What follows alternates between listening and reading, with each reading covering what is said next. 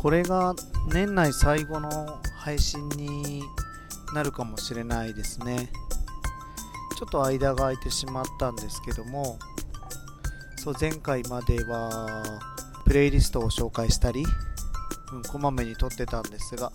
今日はですねちょっと一気にダーッと最近のこととかをお話ししたいと思ってます。でこの間のプレイリストの回でえ、2回やったんですけど2回ともお風呂で収録してる時があったんですよね。風呂にいる時間に話そうみたいな。で1回目で撮ってあこれいけそうやなと思ったんで、え、2回目収録したんですね。2回目の時の。で、まあ、奥さんにお風呂で収録するよって言ってはーいってなって、まあ、別に許可取る必要はないんですが一応風呂で1人で喋ってるの怖いかなと思って先に伝えたんですね。で撮ってよし配信って思って配信し終わって後にですねあのお風呂のおじさんちょっと気持ち悪いかもみたいなそのタイミングで言われましてえもうちょっと前1回目聞いたって言っとったしもうちょっと前に言ってよっていうのがすごいあったんですよ。僕も大丈夫かなって思いながら2回目撮ったんですけど、まあ、奥さんのリアクション悪くなかったんでいいかなと思ったらちょっとお風呂おじさんはちょっとって言われたんで言ってくれたら撮らんかったしとか言ってたらですね、まあ、言うとかわいそうかなと思ったっていう彼女なりの配慮があったんですがじゃあもう墓まで持ってってよって感じでしたね。配信したすぐにストーリーでシェアしたすぐに言われるとちょっとしんどいなってのはありました。まあでもまあ いいでしょう。それも含めてなのではい楽しい。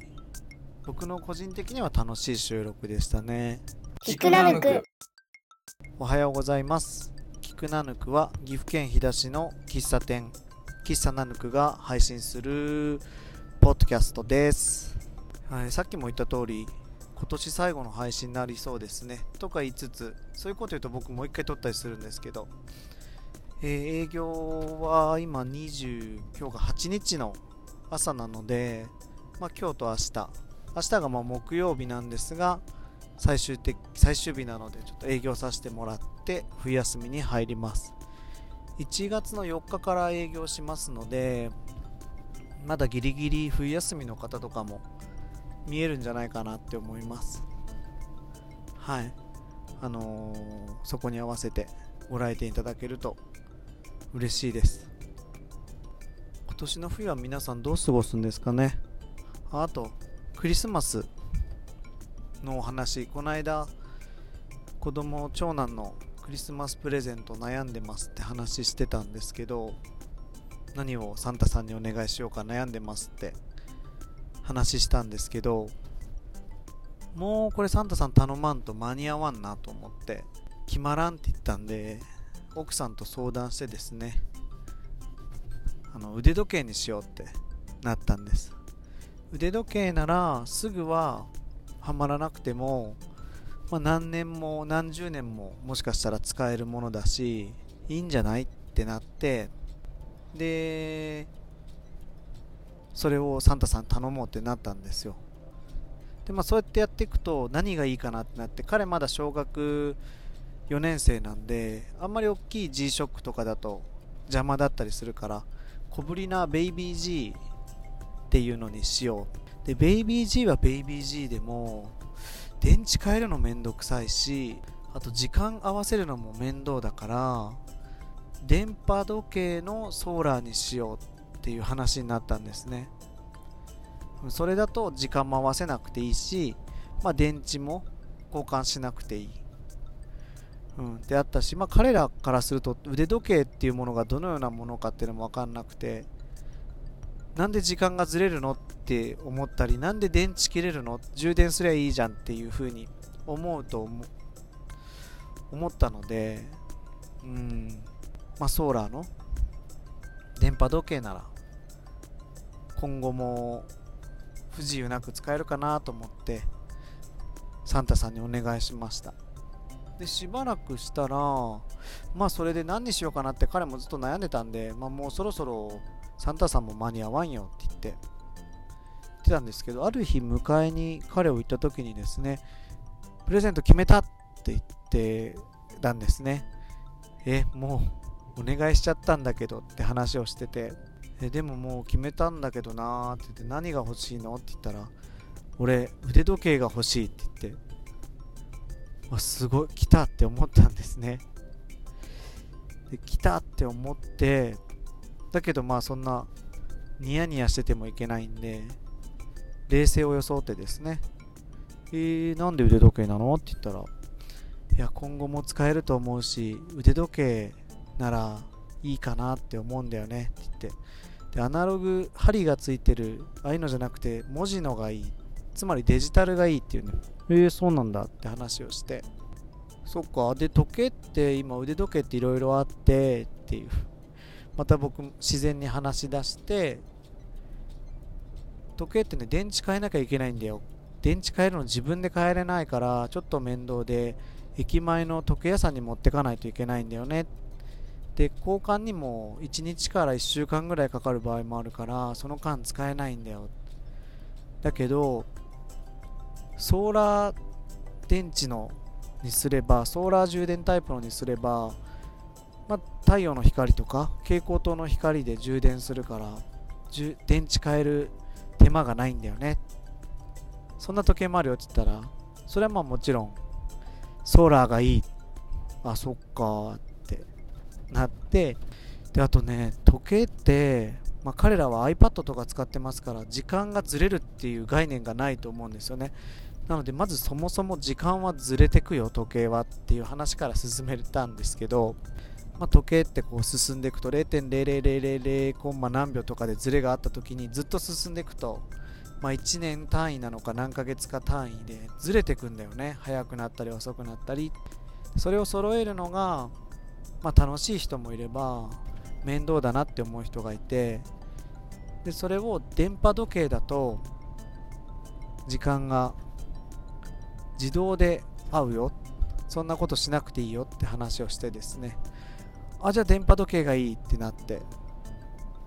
えー、じゃあ時計黒い時計とかいろんな色あるけどどう？って言ったら黒いのがいい。分かったよじゃあそれでサンタさんに手紙を書こうって言って彼も、えー、黒いソーラーの電波時計のデジタル腕時計が欲しいですって書いてましたね。その絵がすごい可愛いのと、まあ、事前にサンタさんにお願いしてたものと同じものになったんで僕としてはもう嬉しくて嬉しくて。うん良かったですね、まあ、奥さんと相談してそれにしようって言って決めたんで、うん、彼らが寝た後に欲しいものとお願いしたものが一緒になったねって言って喜びましたがうんいいですね腕時計。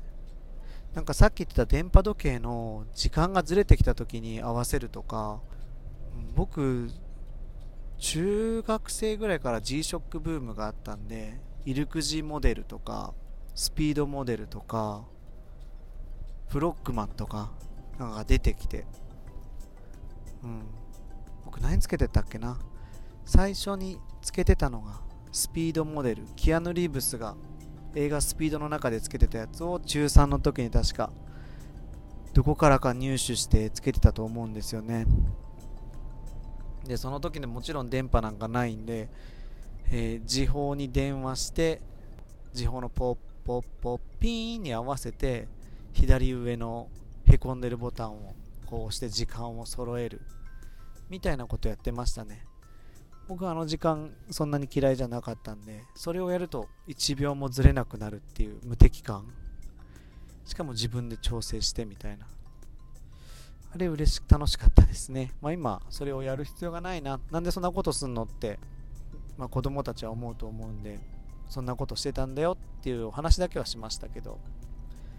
そう僕の子供の頃と被るんですよね。まあ中3でしたけど。で今回彼の元に届いた子供の元に届いた G-SHOCK もベイビー G なんですがスピードモデル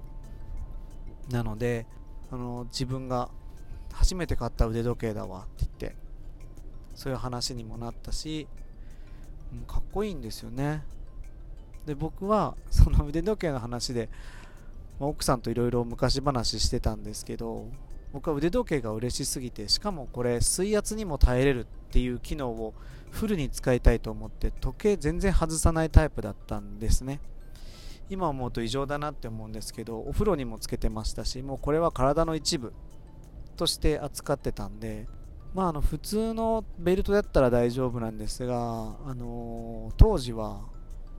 なんだろうなあれマジックテープみたいなやつとかのも流行っててそれ夏とかだとすぐ臭くなるんで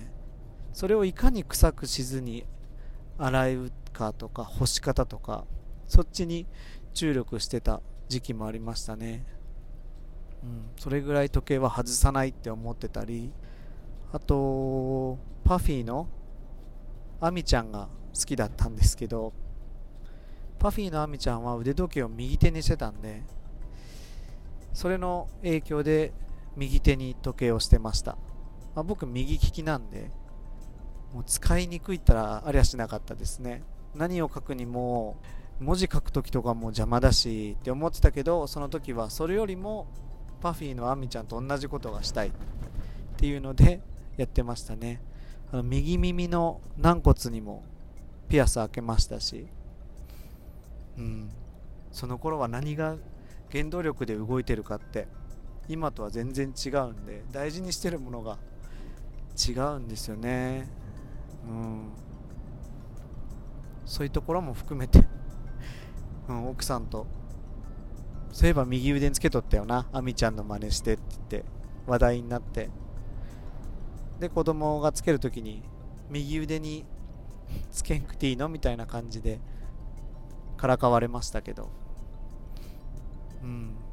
まあ右右利きの人は左腕につけた方が生活はしやすい気がしますね。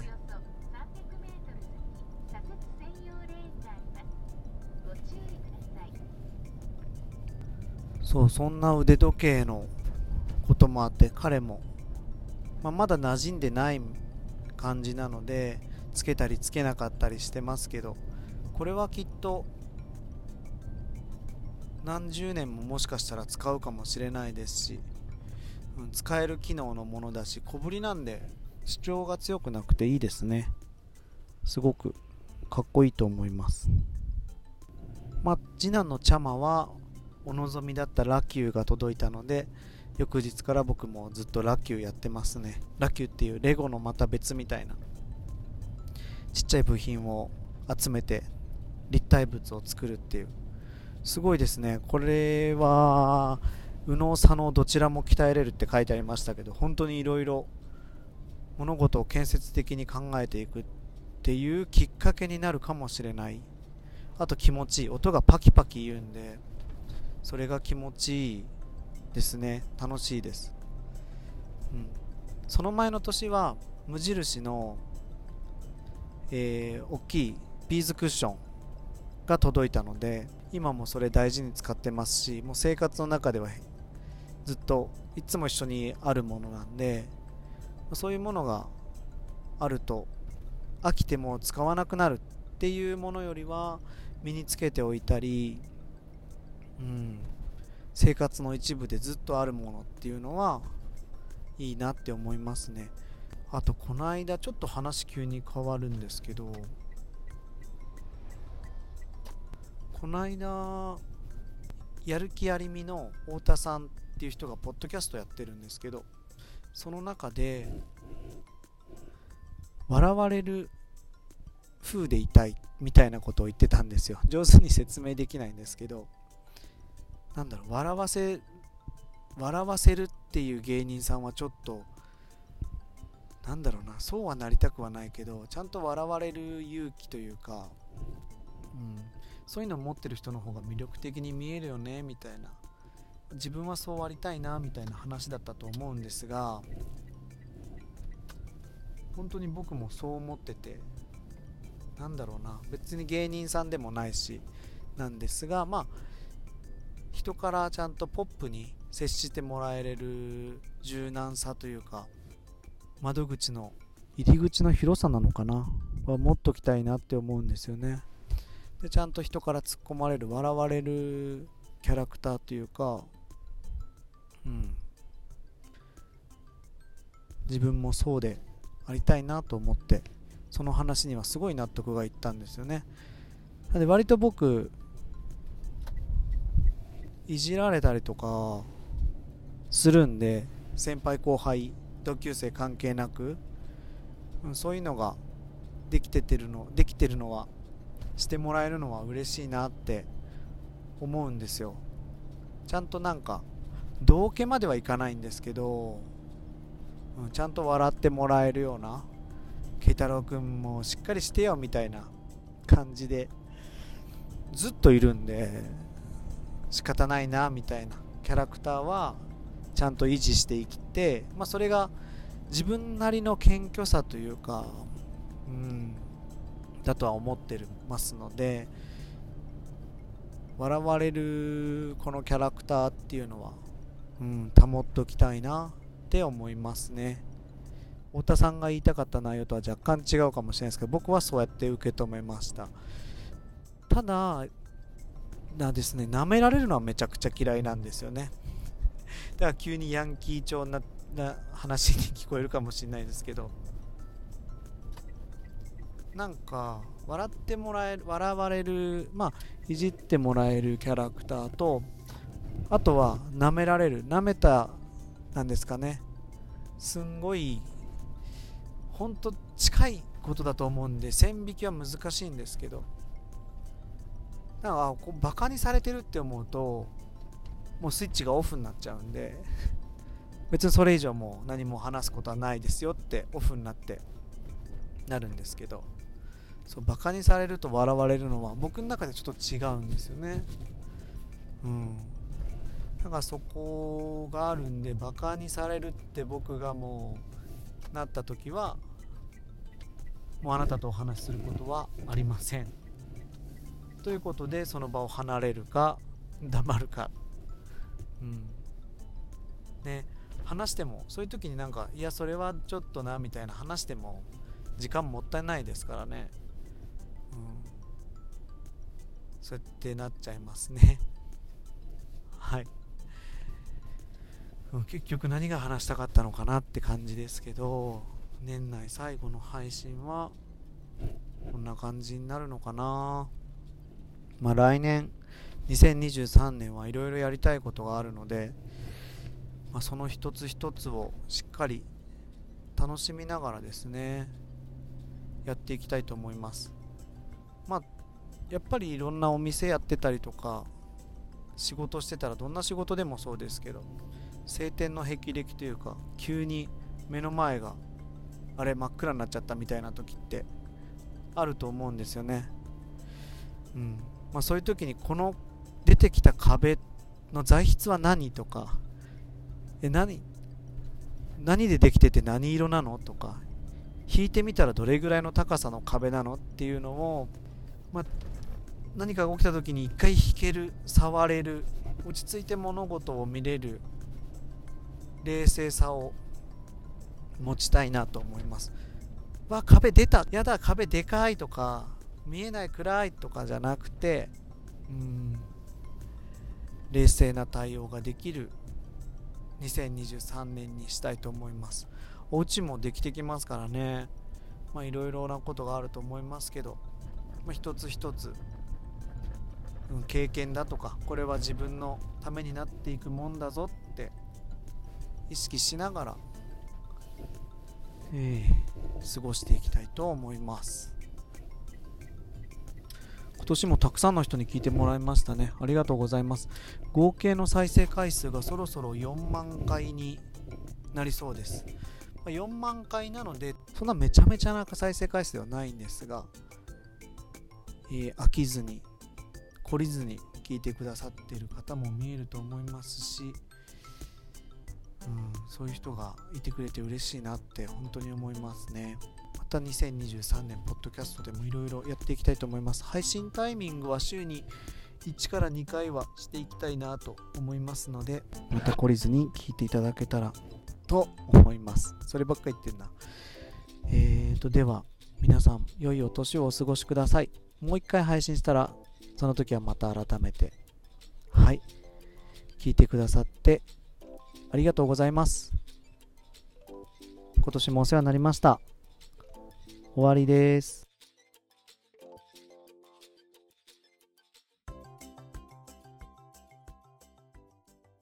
キ